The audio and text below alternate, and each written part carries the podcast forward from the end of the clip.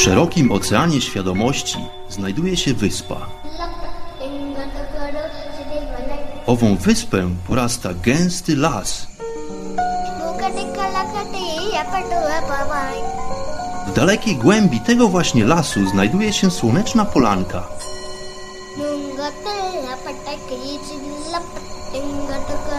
Przy tej oto polance w gorących promieniach słońca stoi sobie pewna magiczna chata.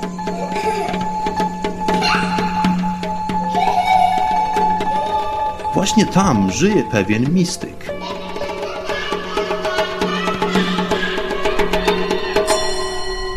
Mam na imię Bart i zapraszam wszystkich serdecznie do wysłuchania programu Chata Mistyka.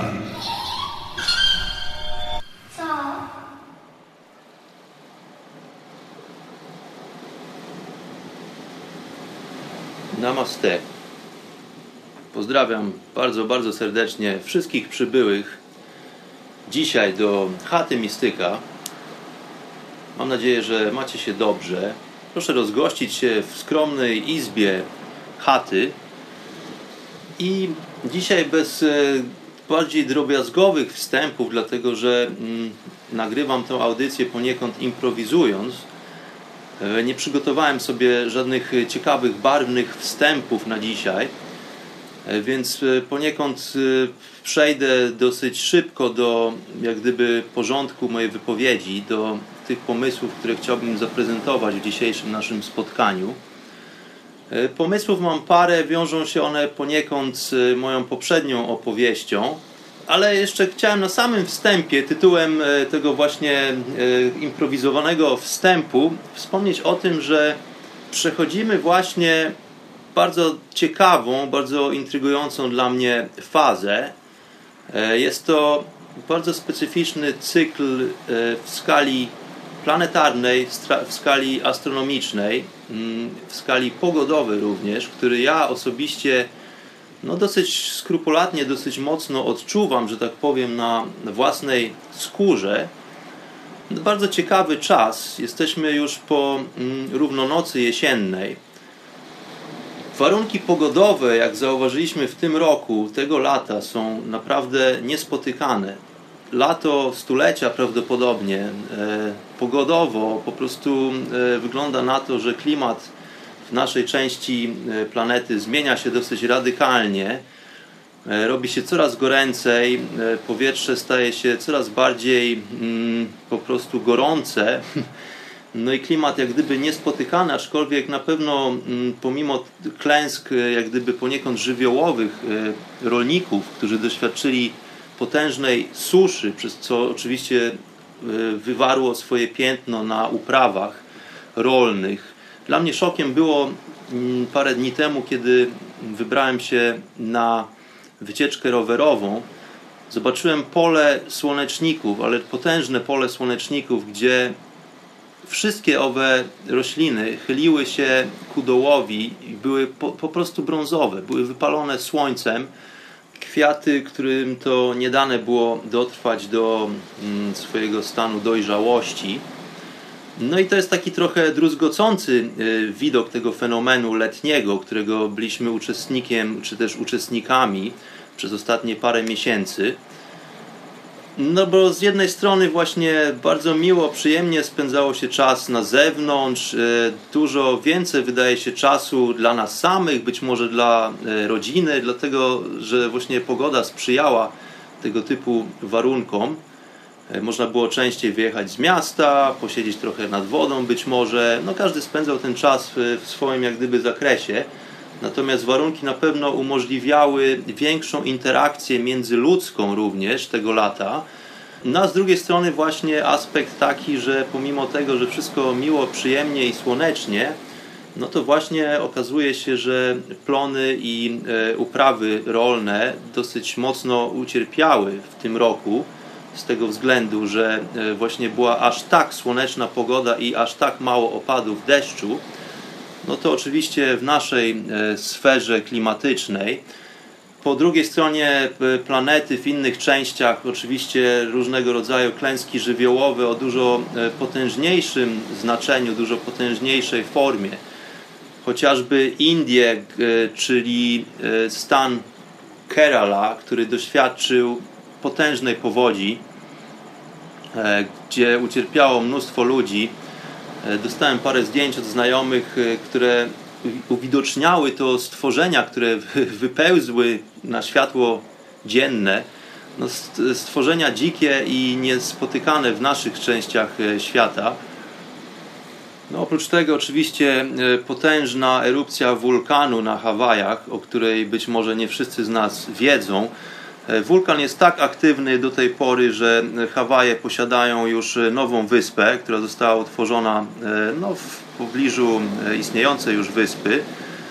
Co oprócz tego, no niedawna e, historia z potężnymi falami tsunami w Indonezji, gdzie ucierpiało paręset e, ludzi, gdzie notowane są potężne zniszczenia w tej chwili. Także okres y, dosyć dynamiczny, powiedziałbym, te ostatnie parę miesięcy, jeżeli będziemy obserwować to, co dzieje się w naturze.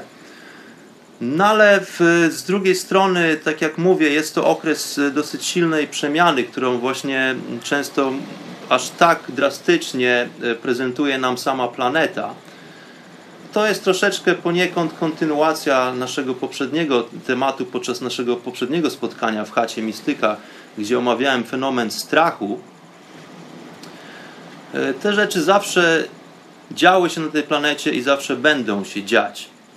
Otóż e, uczestniczymy w fenomenie życia, w fenomenie istnienia, który kieruje się bardzo ścisłymi, określonymi zasadami funkcjonowania to nie jest niestety tak, a, a, a, raczej e, jest to w zamyśle, żeby to nie było tak, o czym za chwilę opowiem, że przychodzimy na ten świat z instrukcją obsługi. Tak nie jest. My musimy sami, po pierwsze, nauczyć się obsługiwać samych siebie, i dopiero wtedy będziemy w stanie zrozumieć, jak funkcjonuje nasza rzeczywistość, czyli to, co nazywamy swoim otoczeniem, ale tak naprawdę to nie jest nasze otoczenie, tylko to jest część tego samego fenomenu, z którego to właśnie jak gdyby wytworzyliśmy się my jako indywidua, jako odrębności. To jest też kolejna rzecz, której my się w pewien sposób uczymy. Od urodzenia zaczynamy programować swoje zachowania. To poniekąd przy pomocy otoczenia, w którym się pojawiamy, poniekąd przy udziale naszych rodziców, później systemu edukacyjnego, naszych nauczycieli, naszych rówieśników. E, dalej w to wchodzą e, takie, tak, takie potężne elementy e, twórcze, jak na przykład media, które bardzo mocno uwarunkowują nasze poglądy, naszą identyfikację i poczucie naszego własnego istnienia. Jeżeli wkroczymy na drogę odkrywania prawdy, jeżeli zafascynuje nas pytanie o rzeczywistość, pytanie o nasze własne miejsce w tej rzeczywistości, to bardzo szybko zdajemy sobie sprawę z tego, że żyjemy w świecie iluzji, że wszystkie te schematy zachowań, które nabyliśmy, to jak postrzegamy siebie, to jak uwarunkowujemy istnienie siebie e, w relacji do innych istot, wokół nas, jak nam się wydaje. To są bardzo mocne czynniki, które decydują o naszym całokształcie jako istoty świadomej. Teraz, ponieważ ta iluzja naszego bytu i nasz ogląd sytuacji, w której to przyszło nam odegrać rolę, jest tak silna, to im dłużej gdyby kontynuujemy tego typu programowanie naszych umysłów, tym trudniej będzie nam się wyłamać z tej jak gdyby powszechnej normy, czyli z tego, co zostało uznane za oczywiste, za powszechne przez ogół jak gdyby e, społeczeństwa, przez, czyli tych e, indywiduów, które nakreśliły sobie w pewien sposób rodzaj swojego funkcjonowania i swoją rolę w tym wszystkim, w tej, w tej całej układance. Dlatego tak ważne jest, aby przeprowadzić cały ten proces w bardzo skrupulatny sposób i ten proces musi się odbyć na poziomie indywiduum. Czyli to, o czym wielokrotnie wspominałem. My uczymy się doświadczeniem, dlatego że mamy, że jak gdyby można, roz, można rozgraniczyć doświadczenie i nasze poznanie na parę różnych definicji, na parę różnych płaszczyzn. To poznanie, o którym mówię tutaj w chacie mistyka, to nie jest poznanie na poziomie intelektu.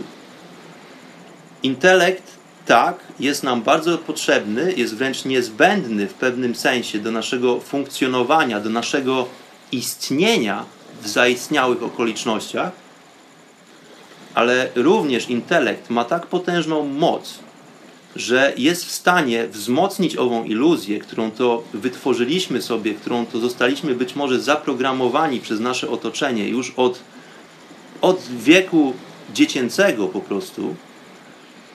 To doświadczenie, o którym mówię, jest to doświadczenie, które bazuje na zupełnie innej płaszczyźnie. Jest to doświadczenie wynikające ze świadomości, i z faktu tego, że my jesteśmy jako indywidua, jesteśmy odrębnością, ale tej samej puli świadomości. Czyli jesteśmy, jak to mawia Tom Campbell, do którego bardzo chętnie ostatnio lubię wracać i o którym wspomnę w dzisiejszym odcinku parukrotnie.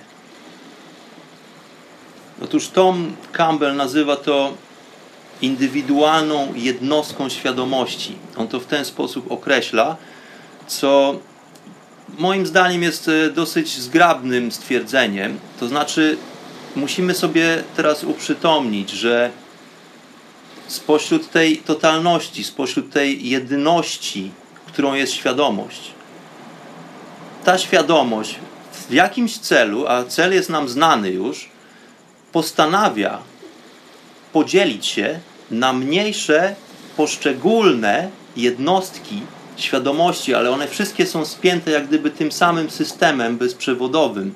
To jest ten sam system Wi-Fi, którym możemy się komunikować.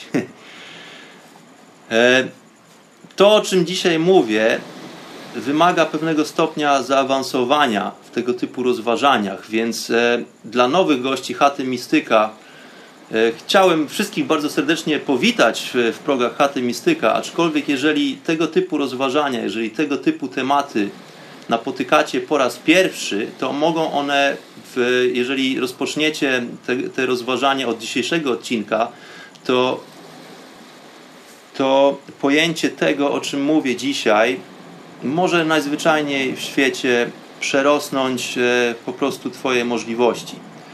Tutaj nie chodzi mi absolutnie o to, aby kogokolwiek urazić, e, nie chodzi o to, żeby kogokolwiek obrazić, tylko po prostu bardzo serdecznie zapraszam i odsyłam do archiwów e, Chaty Mistyka no oraz do oczywiście mnogości informacji dostępnych na ten temat w internecie.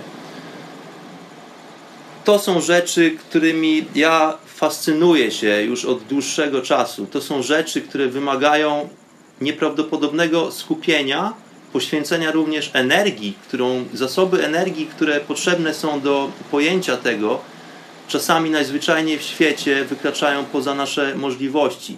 Jest to naturalna rzecz. Do pewnych rzeczy dochodzi się długotrwałym procesem, długotrwałym wysiłkiem i pewne elementy układanki zaczną, układ, zaczną e, jak gdyby tworzyć całość dopiero, kiedy będziemy mieli ku temu odpowiednie podstawy. Więc e, jeżeli mówię w sposób zbyt skomplikowany dla Ciebie, drogi gościu chaty mistyka, to być może nie jesteś jeszcze gotowy na ten poziom rozważań. I to nie oznacza, że jesteś gorszy czy też gorsza, tylko bardzo serdecznie polecam udać się do jak gdyby innych wątków, to wszystko jest połączone. To, o czym mówię w chacie mistyka, to jest zawsze ten sam temat. Zważamy tutaj świadomość i zawsze mówimy tutaj o świadomości i o różnego rodzaju aspektach funkcjonowania tej świadomości, czasami o aspektach bardzo praktycznych, które nam pomagają w takim najzwyczajniejszym e, życiu z dnia na dzień No ale mimo wszystko zawsze nawiązujemy do całości, do totalności, do wszechstronności tego systemu, który powinien być spójny i opisywać wszystko. Nie jest nieważne, w którym miejscu ten system zaczniemy rozpatrywać, to z każdego miejsca tego systemu powinniśmy wyewoluować do całej reszty powiązań, które tworzą cały ten system, modelu, którym posługujemy się, aby zrozumieć rzeczywistość, nas samych, to skąd pochodzimy i jaka jest nasza funkcja w tym istnieniu. Także procesy zachodzące na, na tej planecie, która jest e, poniekąd platformą dla mojego własnego funkcjonowania, są dosyć istotne i ciężko byłoby mi ignorować, jak gdyby te przesłanki, które do mnie docierają. Ja mówię o tych e, klęskach żywiołowych nie w świetle kontrowersji i w świetle mediów, które to zastraszają nas różnymi informacjami, ja nie oglądam telewizji, nie interesuję się również wiadomościami. Jest to mój świadomy wybór, który ma powodować to, że podejmuję decyzję sam za siebie i to ja decyduję o tym, w jaki sposób chcę projektować mój umysł. Ale z drugiej strony, moi drodzy, to co zauważamy z tych takich e, drastycznych procesów, które zachodzą obecnie na planecie, to nie jest nic innego jak odzwierciedlenie naszego poziomu świadomości jako ogółu. No i zatrważające jest to, że giną ludzie, zatrważające jest to, że są wojny, że są różnego rodzaju choroby, wirusy, raki, które to usuwają naprawdę sporą część naszej społeczności. Ale z drugiej strony jest to nic innego jak tylko obraz po prostu poziomu, na którym jesteśmy jako zbiorowa świadomość. Tak więc, czy jest to dobre, czy jest to złe, że płoną lasy, czy e, są erupcje wulkanów, e, czy jest to dobre, czy jest to złe, że ginie tysiące ludzi w, wyniku chociażby m, potyczek militarnych, nazwij to wojnami, E, czy też być może połowa naszego społeczeństwa zatruwana jest różnymi chemikaliami, które to konsumują razem ze swoim jedzeniem, z wodą, którą piją i ze wszystkim tym, co kupują w wielkich supermarketach, bo tak zaprojektowane są ich umysły, że nie zastanawiają się nad tym, że być może jedzenie, które jedzą, może im zaszkodzić. No i tak dalej, i tak dalej. Tutaj by można było mnożyć konspiracje, tylko właśnie o co chodzi? te konspiracje i te wszystkie wiadomości, które kreują w nas strach, one nie mają sensu, dopóki, dopóty nie zostanie zaproponowane rozwiązanie na te problemy. My jako ludzie mamy często tendencję do wyszukiwania problemów, do wytykania problemów.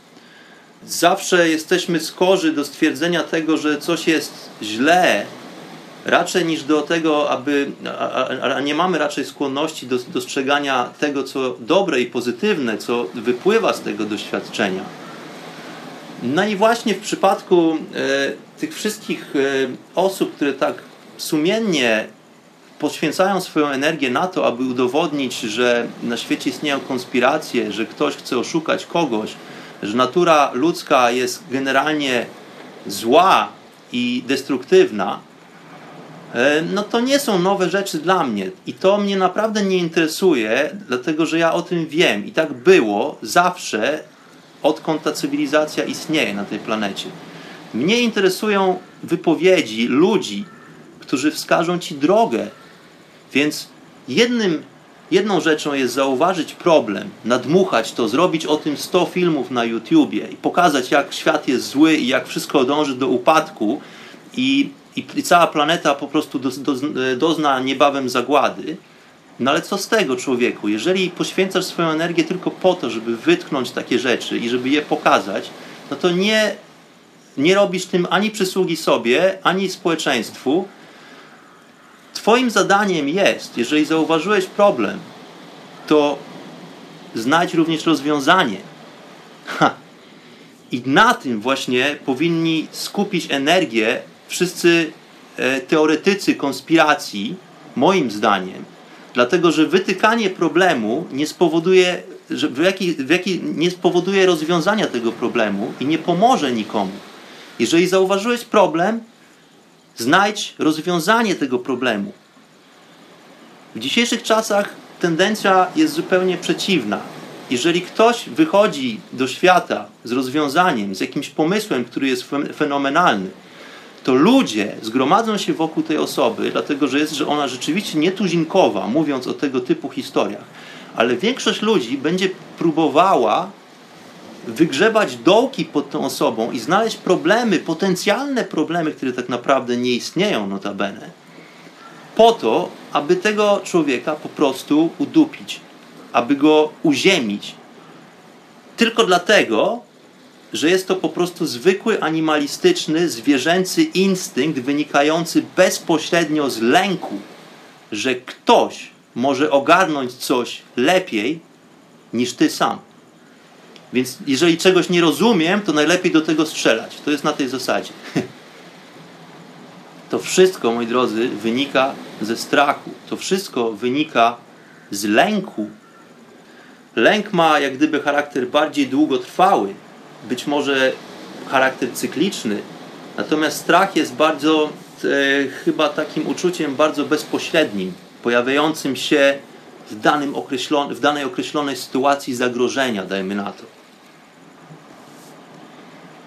Natomiast e, dzisiaj, poniekąd kontynuując e, temat strachu, a poniekąd kontynuując temat tego, że Niektórzy z nas być może nie są jeszcze gotowi, czy też nie są na odpowiednim pułapie, aby zrozumieć, aby pojąć e, pewnego rodzaju zagadnienia. Chciałbym jeszcze rozważyć e, model rzeczywistości, który to proponuje nam właśnie pan Thomas Campbell, który dla mnie jest wybitnym, przynajmniej póki co, jak dla mnie, póki co, dlatego że jestem sceptykiem Sceptyk to nie jest osoba, która wszystko neguje z automatu, tylko sceptyk jest to osoba, która buduje swoją wiedzę, swoje doświadczenie na ugruntowanych fundamentach, czyli na takich, które nie zawalą się po wyciągnięciu jednej cegiełki.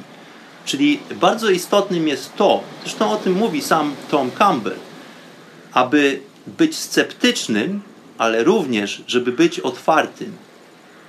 Dlatego, że jeżeli jesteśmy sceptyczni, a jesteśmy zamknięci, to żadne nowe doświadczenie nie wpłynie do naszej dziedziny, bo tym właśnie określamy, e, to, tym mianem określamy właśnie e, ograniczoność naszego poznania, czyli dziedzina. Czyli jest to jakiś krąg, z którego nie możemy wyjść na zewnątrz, prawda? Natomiast jeżeli nie jesteśmy sceptyczni, a jesteśmy otwarci z drugiej strony, to bardzo często bierzemy udział w takim fenomenie jak religia, jak wiara, dlatego że zaczynamy wierzyć w coś, co nie jest ugruntowane naszym własnym doświadczeniem. No i to bardzo skrupulatnie i e, często wykorzystują różnego rodzaju przywódcy religijni, takich nazwijmy, i e, również wykorzystują to potężne korporacje finansowe, dlatego że nie zapominajmy o tym, że religia to nie jest tylko Kościół, to nie jest tylko Kościół katolicki, to nie jest tylko islam, czy judaizm, czy sikhizm, czy różnego rodzaju inne wiary, o których my często nawet nie mamy pojęcia, tylko religia jest to fenomen, w którym to właśnie grupa ludzi uczestniczy e, w pewnym wydarzeniu, które to bezpośrednio wierzą, bez po prostu ugruntowanej wiedzy, która nimi kieruje, lub nazwij to sobie doświadczeniem, które niekoniecznie wynika z naszego intelektu. I chociażby przykładem najpotężniejszej prawdopodobnie w tej chwili religii na świecie, to właśnie nie będzie żaden z kościołów, to nie będzie żadna tradycyjna, e, starodawna filozofia czy teologia, tylko moi drodzy, okazuje się, że największym, największą religią w dzisiejszych czasach stała się piłka nożna. I to jest zabawne, ale jeżeli uświadomimy to sobie, to po prostu e, spektakl, w którym uczestniczą e, tysiące ludzi podczas tego jakże e, fenomenalnego Igrzyska Olimpijskiego, bo tak to można nazwać, którym jest mecz piłki nożnej, gdzie na stadionie po prostu figuruje tysiące postaci, które w jakimś niesamowitym amoku i zacietrzewieniu i swego rodzaju po prostu intensywności, która przekracza jakiekolwiek normy ludzkiego zachowania, obserwują ten spektakl, gdzie 20 chłopa gania po boisku, kopiąc e, worek, e, worek zrobiony z podszywanej skóry, e, nie wiem z czego, krowiej, napompowanej powietrzem, czyli piłka nożna, gdzie wykreowaliśmy sobie reguły, zasady tej gry. A tak naprawdę w tym wszystkim o nic nie chodzi i to nie ma żadnego znaczenia. Ale to nie jest, to nie jest koniec tej historii. Ostatnie e, Mistrzostwa Świata, tak zwany World Cup, e, została przeprowadzona statystyka, zostały przeprowadzone badania statystyczne, y, statystyczne po całym tym wydarzeniu. Okazało się, że 2 miliardy ludzi na tej planecie oglądało mecze w piłkę nożną. Jest to fenomenalne, z drugiej strony jest to zatrważające. Z 7 miliardów ludzi, którzy istnieją na tej planecie, 2 miliardy uczestniczyło w oglądaniu i jednocześnie w programowaniu swojego umysłu za pośrednictwem tego wydarzenia pseudosportowego. Wiem, że dla niektórych jest to, co mówię, jest kontrowersyjne. Wiem, że jest wśród Was również e, dużo fanów piłki nożnej. Tylko nie zapominajcie od tego, że słowo fan pochodzi od słowa fanatyk. To jest dokładnie to, co w języku angielskim jest sproszczeniem słowa fanatyk. Jesteś fanem, czyli jesteś fanatykiem wydarzenia, które zostało skrupulatnie zaprojektowane od samego początku, gdzie zostały wytyczone linie, które to mm, po prostu w jakiś abstrakcyjny sposób kreują zasady funkcjonowania tej gry. No i w tym wszystkim, bo to, bo to nie, nie zrozum mnie źle, ja, ja też w pewien sposób uległem tej presji. Będąc we Wrocławiu, podczas e, odbywania się Mistrzostw Świata w piłkę nożną, sam obejrzałem parę meczy. Dlatego, że jest to aspekt społeczny. Dlatego, że wszyscy idą oglądać mecz i ja w pewnym stopniu też uległem temu. Dla mnie istotniejsze było to, żeby być w grupie ze znajomymi, z przyjaciółmi, żeby dzielić wibracje, żeby dzielić intensywność tego wydarzenia, raczej niż to, kto wygra i kto dostanie więcej pieniędzy i który piłkarz zostanie sprzedany za większą ilość milionów dolarów do innego klubu. To są rzeczy, które mnie nie interesują. Interesuje mnie sport jako wysiłek fizyczny, jako, jako próba podjęcia wyzwania samemu sobie. Natomiast taka jest specyfika sportu grupowego również, że istnieje ten aspekt konkurencji.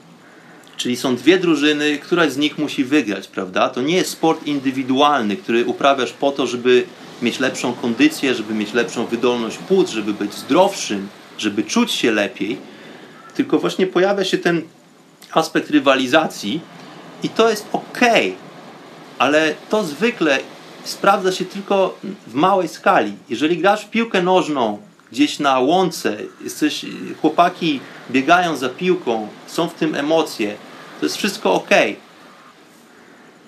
Więc e, no nie zrozum mnie źle. Piłka nożna jako gra wymyślona przez nas ludzi jest ok. W skali mikro. Okay? Jeżeli natomiast staje się to przemysłem i staje się to korporacją i programowaniem umysłów tysięcy, a jak się okazuje milionów czy nawet miliardów, bo aż dwóch miliardów ludzi na tej planecie, no to jest to już po prostu kontrola umysłów. Ja się pod tym nie podpisuję, ja w tym nie chcę uczestniczyć. To nie jest moje życie. Celem mojego życia nie jest supportowanie e, drużyny piłkarskiej i bycie wrogiem z moim sąsiadem, dlatego że, że on e, popiera jakąś inną drużynę piłkarską.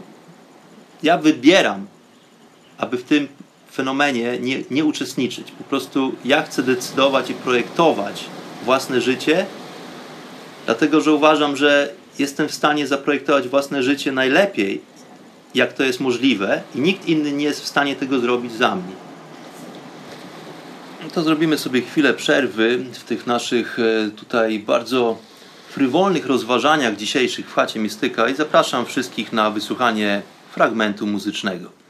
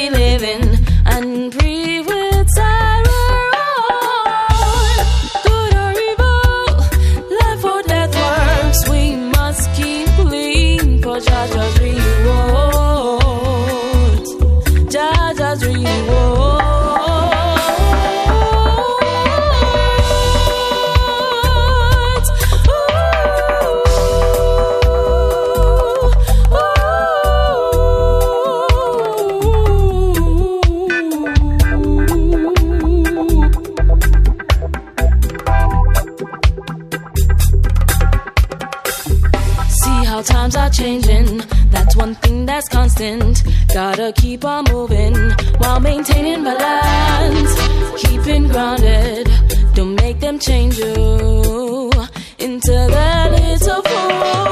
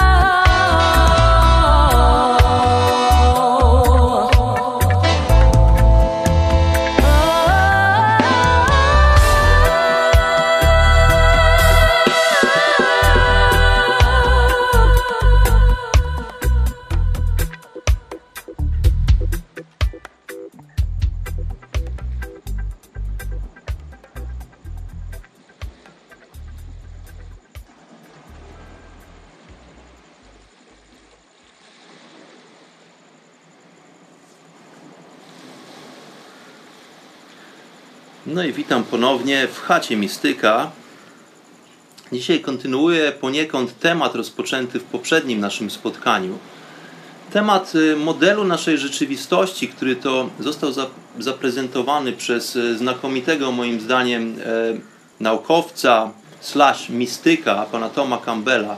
Jest to wybitna postać, którą doprawdy cenię. Ostatnimi czasy poświęcam naprawdę sporo czasu na studiowanie materiałów, e, które to opracował pan Tom Campbell, który to prezentuje nam bardzo łasy koncept, dlatego że opisuje model rzeczywistości, który opisuje dokładnie wszystko. I tutaj znowuż dla tych, którzy nie zaznajomieni są z e, modelem rzeczywistości pana Toma Campbella, bardzo serdecznie zachęcam do wysłuchania materiałów, które to przygotował dla Was Ivelios e, na łamach portalu paranormalium.pl. Otóż Tom Campbell wychodzi do nas z nieprawdopodobną ofertą, którą to możemy przyjąć tudzież odrzucić. E, ja bardzo gorąco zachęcam do jednak do zaakceptowania e, tej sposobności. Oczywiście należy to wszystko przeanalizować samodzielnie.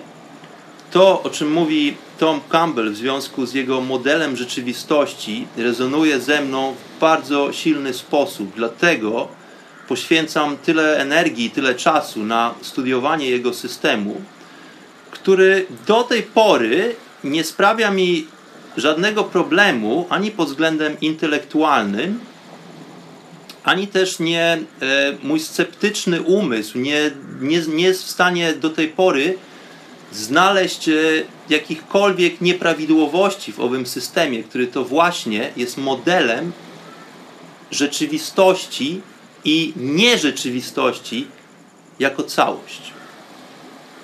I to jest rzecz niebagatelna, dlatego że to, z czym próbował uporać się Albert Einstein, coś, czego Einstein nie osiągnął, nie, albo są zdania takie, że nie wystarczyło mu życia, być może ktoś postarał się o to również, żeby tego życia mu nie wystarczyło, no ale cóż, znowuż tutaj e, zahaczamy o jakieś teorie konspiracji, które nie mają w tej chwili w ogóle żadnego znaczenia. Pana Einsteina już nie ma. Została jego teoria względności, teoria, która jemu samemu sprawiła mnóstwo problemów w późniejszej fazie jego funkcjonowania, w późniejszej fazie jego badań. Dlatego, że okazało się, że tak jak rzetelnie opisuje pewne fenomeny, które to odbywają się w, w świecie tak zwanej fizyki newtonowskiej, czyli w świecie obiektywizmu, jak to jest uznawane przez środowisko naukowe aż do tej pory, że świat jest obiektywny i niezależnie od tego, kto przeprowadza doświadczenie i w jaki sposób, to to doświadczenie powinno być weryfikowalne i powtarzalne zawsze w ten sam sposób. To jest również koncept, który mówi o tym, że przedmioty istnieją same w sobie w obrębie danej czasoprzestrzeni i dlatego każdy z nas pomimo tego, że jesteśmy indywidualnymi postaciami, jesteśmy w stanie doświadczać te przedmioty na ten sam sposób, co okazuje się, że jest nieprawdą. Dlatego, że już prawie 100 lat temu, w latach dwudziestych poprzedniego wieku, rozpoczęto bardzo intrygujące badania, bardzo intrygujące testy, które zostały okrzyknięte mianem mechaniki kwantowej, gdzie w warunkach laboratoryjnych zaczęto badać partykuły i zaczęto badać zachowanie fotonów, między innymi fotonów i elektronów w bardzo ściśle zaprojektowanych warunkach laboratoryjnych.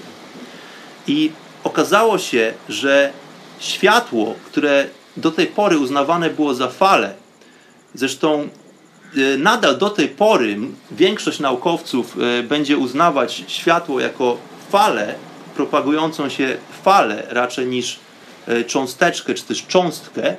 Jest to jak gdyby koncept powszedni. Okazało się jednak, że w wyniku tych doświadczeń kwantowych fotony zaczęły zachowywać się na, różnoraki, na, na dwojaki sposób, czyli w pewnych warunkach propagowały się jako fala, natomiast w innych warunkach, o których to wspomniałem już w poprzedniej części chaty, fotony zaczęły zachowywać się jak cząstki.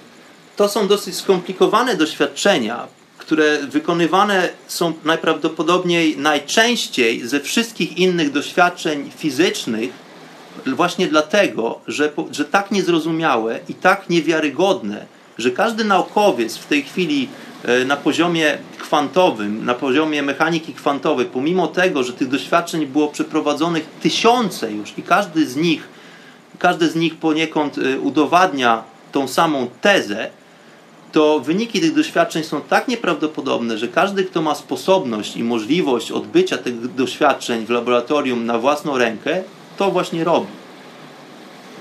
Bo jest to po prostu trudne do zaakceptowania, że nasza rzeczywistość po pierwsze nie jest rzeczywistością obiektywną, to nie jest świat przedmiotów, tylko jest to świat informacji, a po drugie, ta informacja zależy bezpośrednio od naszej ludzkiej intencji. No i to jest właśnie ten obszar, w którym fizyka, dziedzina fizyki zaczyna dusić się sama w sobie, dlatego że okazuje się, że musimy jednak wykroczyć poza tą dziedzinę, aby określić całokształt istnienia, które bardzo ściśle powiązane jest z nieistnieniem, z pustką, z przestrzenią. No i ten model e, newtonowski, który był zaproponowany do tej pory, nawet wliczając w to teorię względności Einsteina, staje się po prostu modelem ułomnym, modelem niesprawnym, jeżeli usiłujemy opisać na przykład e, fenomeny zachodzące w skali mikro.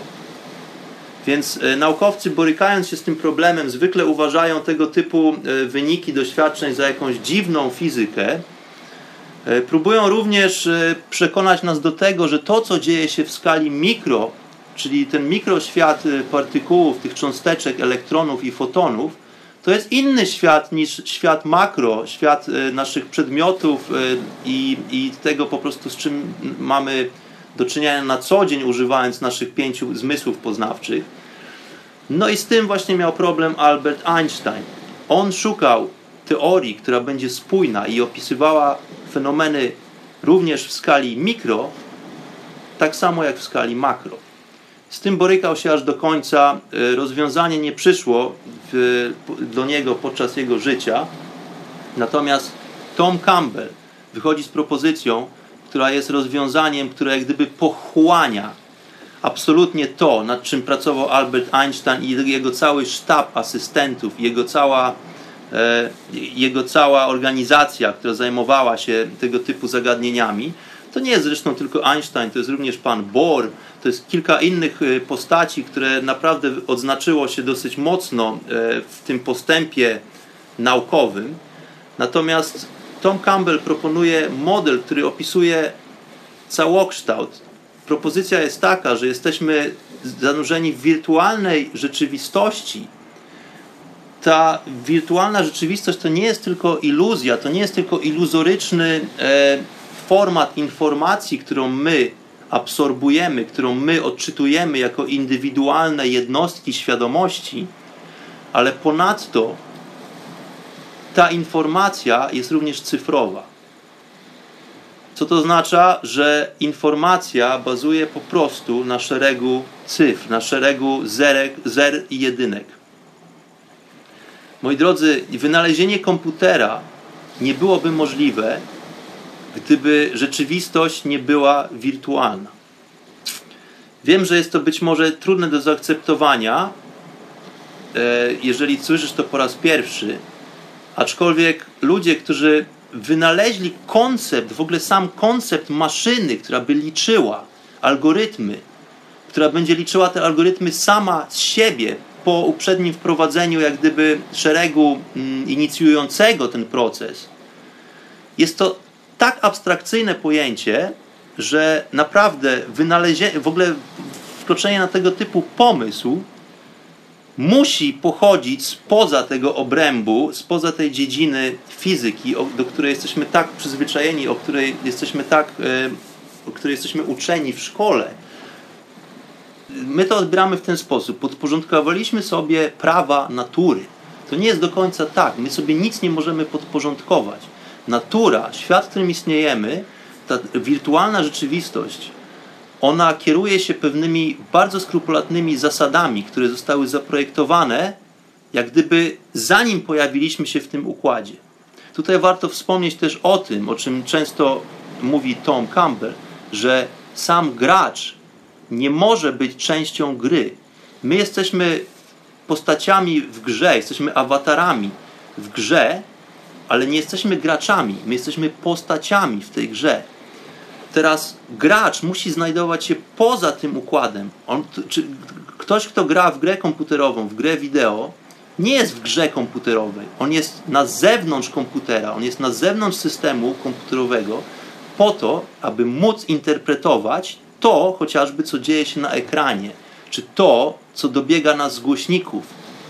E, to, co jest na ekranie, to jest nic innego jak zbiór pikseli, prawda? To jest zbiór kropeczek, gdzie trzy piksele definiują jasność, gęstość, kolor, już nie pamiętam, co one definiują, ale to wszystko tak naprawdę, co ty widzisz jako postać w grze, czy też świat wykreowany w grze, to jest nic innego jak interpretacja światła.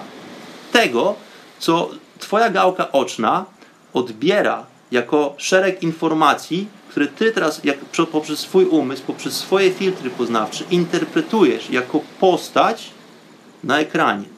Ta postać sama w sobie nie istnieje. Tam jest tylko parę milionów kropeczek. Teraz ty masz umiejętność taką, że ty parę milionów kropeczek jesteś w stanie połączyć i zinterpretować w swoim umyśle jako postać w grze. Więc ta postać w grze sama w sobie nie ma ośrodka decyzyjnego. Ta postać w grze nie ma wolnej woli. Ona nie może dokonywać wyborów, dopóki nie zostanie kontrolowana. Są dwie możliwości teraz. Albo ta postać została zaprogramowana i staje się częścią tego tła, częścią tego świata, i ona wtedy ma ograniczone e, możliwości wyboru, dlatego że dajmy na to, zostało zaprojektowanych pięć wyborów, jeżeli, jeżeli ta postać gry napotka dane e, przeciwności chociażby w grze. A drugą możliwością jest to, że postać musi mieć świadomość, czyli musi być kierowana z zewnątrz tego układu. Czyli gracz, ten generalny, nadrzędny gracz, to jest właśnie ta świadomość, to jest ta cała pula totalności świadomości, ten absolut, o którym mówimy. I teraz ten absolut podzielił się na drobniejsze cząstki i stworzył świat, który jest niczym innym jak tylko i wyłącznie informacją. To jest bardzo kompleksowa informacja. Ona jest tak kompleksowa, tak skomplikowana, że dla nas, jako graczy w tej grze, to wszystko wydaje się realne. Dlatego, że jak uderzysz się głową w ścianę, to to boli. Jeżeli skaleczysz sobie palec, to leci krew. Jeżeli chcesz podskoczyć, to nie podskoczysz wyżej niż metr, dajmy na to, bo spadniesz, bo twoje mięśnie nie są przystosowane do tego, żeby wybić cię w powietrze wyżej. Do tego jest grawitacja i tak dalej, i tak dalej. Więc my wszyscy operujemy w dziedzinie tych reguł, które zostały narzucone przez może nie tyle samego gracza, aczkolwiek również, ale przez sam system komputerowy i jego ograniczenia. I co to oznacza dla nas w praktyce? No to daje nam parę odpowiedzi, między innymi to, dlaczego tu jesteśmy, co jest celem naszego istnienia. Otóż celem, moi drodzy, jest nic innego jak udoskonalanie się całego układu, czyli generalnego gracza. Dlatego nasze poszczególne dramaty, które przechodzimy w życiu, wszystko to, co odbywa się na poziomie intelektualnym, co powiązane jest z naszą pamięcią, z naszymi doświadczeniami na co dzień, z naszymi Y, ubolewaniami, z naszymi y, przeszkodami, z naszymi trudnościami, które pokonujemy w życiu, to wszystko nie ma znaczenia, dlatego że liczy się jedynie jakość, którą my produkujemy podczas naszego życia, a ta jakość bezpośrednio przekłada się na jakość i ewolucję całości układu, czyli generalnego gracza, czyli świadomości. Teraz wszystko to, z czym ty się utożsamiasz, jesteś członkiem rodziny, jesteś, e, żyjesz w danym kraju, masz dany zawód, e, może karierę i tak dalej, i tak. To są wszystko dramaty, które są lapidarne w skali tego wszechświata. Każdy z nas jest pyłkiem, któremu wydaje się, że jest centrum świata. To jest właśnie ego. To jest błędne utożsamianie nas samych w tym układzie, w którym to przyszło nam funkcjonować. To wszystko wynika bezpośrednio ze strachu. To wynika ze strachu zwierzęcego, ze strachu przetrwalniczego. I znowuż, im bardziej utożsamiasz się z ego, czyli z fałszywym oglądem siebie samego, z fałszywą identyfikacją swojej postaci w tej grze, tym trudniej będzie ci wyjrzeć poza to pudełko, poza tą dziedzinę fizyczności, poza ten materializm i tym trudniej będzie ci zaakceptować to, że świat nie jest obiektywny, tylko świat jest niczym innym jak strumieniem informacji, którą ty interpretujesz. Jest to dużo bardziej skomplikowany strumień informacji niż postać e, w grze komputerowej, którą widzisz na ekranie. Dlatego, że ta postać chociażby nie musi oddychać. My ją tworzymy sobie na własny wizerunek. E, więc, ale tak naprawdę w tej grze komputerowej nie ma powietrza, dajmy na to, nie ma atmosfery, prawda? Teraz wyobraź sobie, jeżeli jesteś już na tym e, etapie zrozumienia, uprzytomnij sobie również, że nawet w naszym świecie, w tym, w którym istniejemy, w którym ja mówię do ciebie, moje słowa, czyli wytwarzanie odpowiednich fali, częstotliwości, które to poruszają powietrze, e, powoduje rozpowszechnianie się informacji, tak naprawdę nie ma powietrza. ja wiem, wstrzymaj oddech i za 5 minut, jeżeli nie weźmiesz drugiego, to prawdopodobnie umrzesz. Ale takie są reguły funkcjonowania tego świata.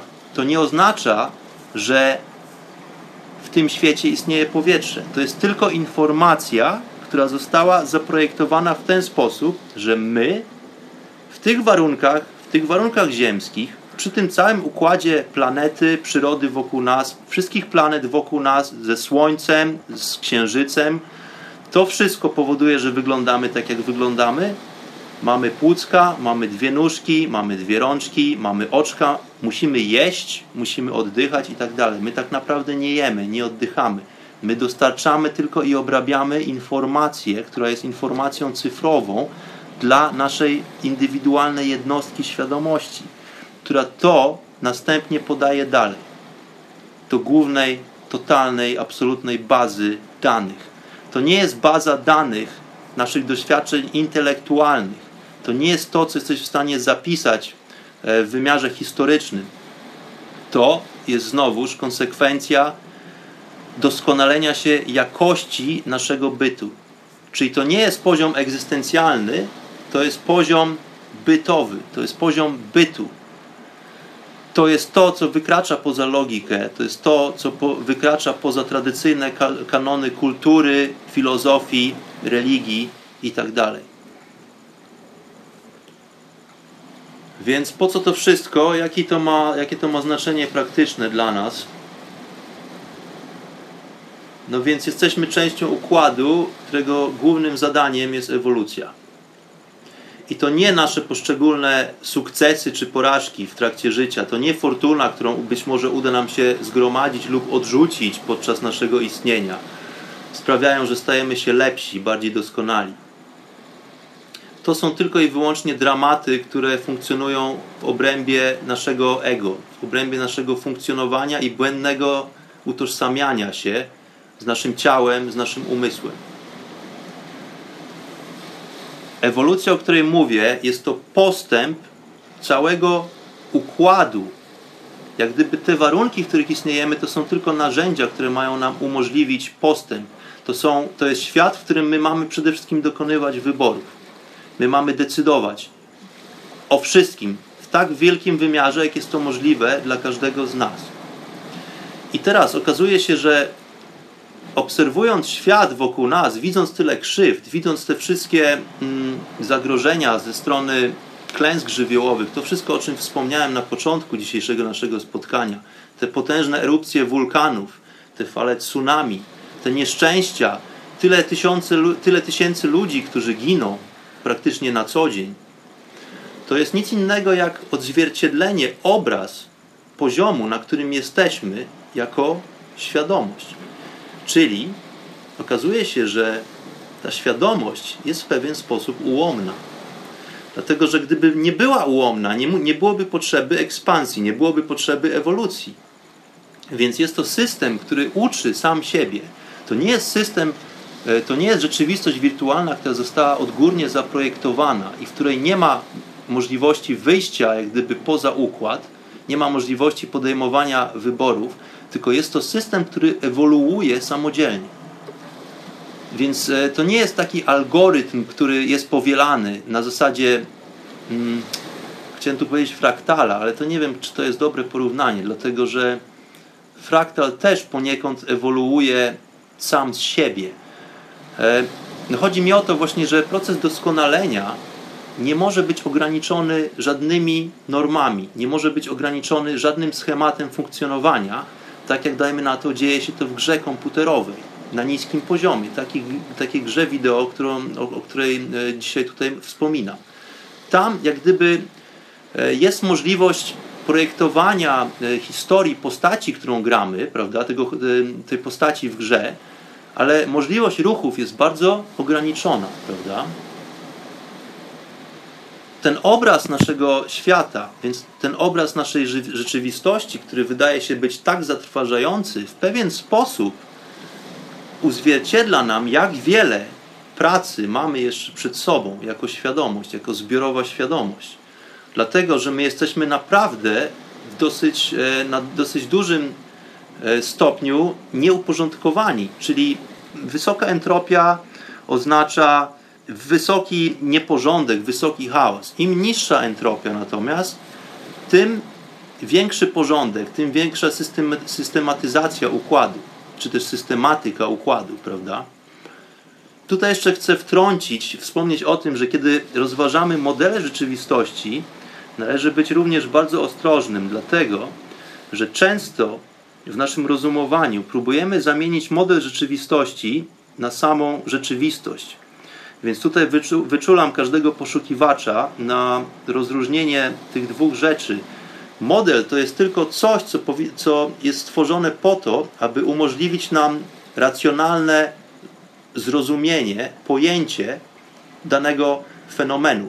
To nie oznacza, że jest to fenomen sam w sobie, prawda? E, jest to tylko i wyłącznie opis. Tutaj dla przykładu podam to, że kiedy ja chodziłem do szkoły podstawowej jeszcze, dajmy na to, powszechnym modelem e, wizerunku atomu była kulka, i wokół tej kulki parę pomniejszych kulek, które przemieszczają się e, właśnie po takich orbitach e, wokół tego jądra atomu. No w dzisiejszych czasach, jeżeli otworzymy książki do fizyki, model atomu jest zupełnie odmienny.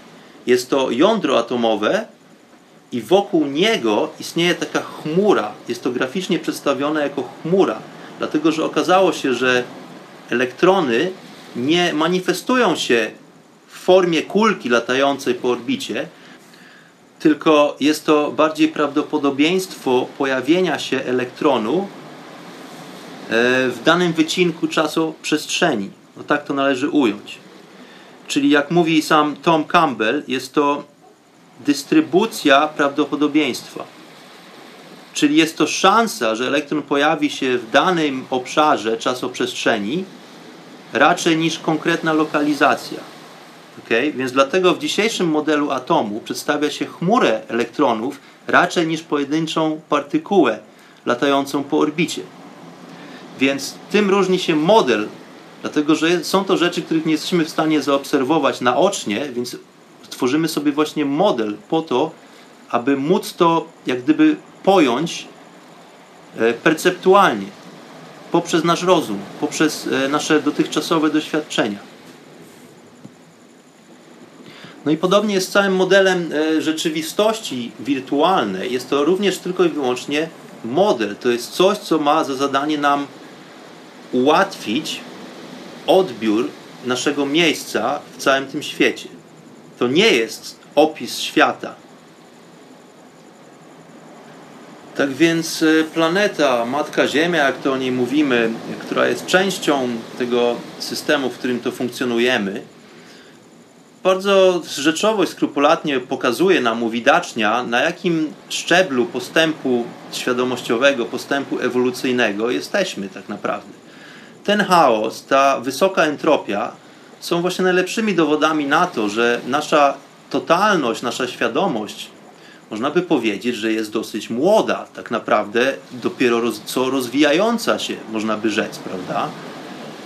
E, no bo skąd, e, jak inaczej wytłumaczyć te wszystkie krzywdy, które dzieją się na świecie, te wszystkie niesprawiedliwości, to wszystko, ten cały ból i cierpienie, te wszystkie trudy, z którymi borykamy się na co dzień, jak nie właśnie wysokim poziomem entropii. E, z drugiej strony chciałbym wspomnieć jeszcze dzisiaj na koniec o pewnej możliwości, która to pojawiła się podczas mojej, moich kontemplacji nad owym tematem. E, otóż rzecz, która, e, z którą to nie spotkałem się jeszcze, przynajmniej jak do tej pory, e, w wypowiedziach Toma Campbella. Natomiast rzecz moim zdaniem warta uwagi, szalenie interesująca. Poniekąd rozchwiała troszeczkę moje wierzenia na temat równości, jak gdyby nas wszystkich, którzy pojawiają się w tym układzie i jak gdyby możliwości poznawczych, o których to mówiłem do tej pory. Otóż do tej pory często wspominałem o tym, że uważam, że każdy z nas jako istnienie ma równe predyspozycje i możliwości do rozwoju duchowego i do, wstęp, do jak gdyby pokonywania tych e, szczebli rozszerzania świadomości w swój indywidualny sposób. Aczkolwiek właśnie mój um, sceptyczny umysł e, zakorzenił pewną wątpliwość, którą to chciałem tutaj przedstawić Wam, drodzy goście. Otóż istnieje możliwość, że niektóre z postaci uczestniczących w naszej wirtualnej rzeczywistości, w naszej grze, są postaciami, które nie biorą aktywnie udziału w grze.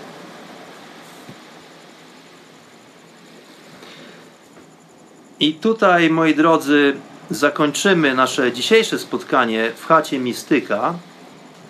Pozdrawiam wszystkich bardzo, bardzo serdecznie. Do usłyszenia. Do zobaczenia w gęstym lesie świadomości. Namaste. Pranam.